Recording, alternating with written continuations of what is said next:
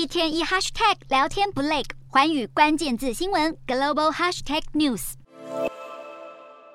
中国海军军力象征辽宁号航空母舰载满数十架歼十五战机缓慢出港启程进行远洋训练。有北京内部官员二十二日向日媒读卖新闻透露，习近平竟然在这个月用这艘辽宁号给了日本政府一个下马威。日本内阁会议十六日拍板定案新版国家安保战略等三份和安保相关的文件，首度允许自卫队拥有打击敌军的反击能力，抗衡中国与北韩挑衅。消息人士表示，政策通过当下，习近平随即下令辽宁。号为首的航舰打击群立刻部署到日本冲绳南方西太平洋海域，进行对日本冲绳地区的模拟攻击训练。解放军将本次军演称为冬季远洋训练，为期十天。参演舰艇还包括能执行对地攻击的零五五型飞弹驱逐舰，专门用来对日本冲绳岛屿进行远程飞弹打击。此外，辽宁号还实施舰载机起降和反潜训练，穿越宫古海峡驶入太平洋。辽宁号是中国用来宣扬海军实力的主力军舰，也是解放军首次艘航舰，是由前苏联海军瓦良格号改装建成，二零一二年展开服役，满载排水量达六万九百吨，能搭载三十六架舰载机，包括二十四架歼十五战机，并配置滑跃起飞装置。相对于辽宁号，解放军第二艘航舰山东号，则是中国第一艘国产航舰，二零一九年服役，满载排水量达七万吨，能搭载四十四架舰载机，包括二十六到三十二架歼十五战机，舰上也同样配置滑跃起飞装置。至于今年才下水的最新一艘。福建号满载排水量超过八万吨，能搭载六十到七十架舰载机，起飞装置则首度采用更先进的电磁弹射器。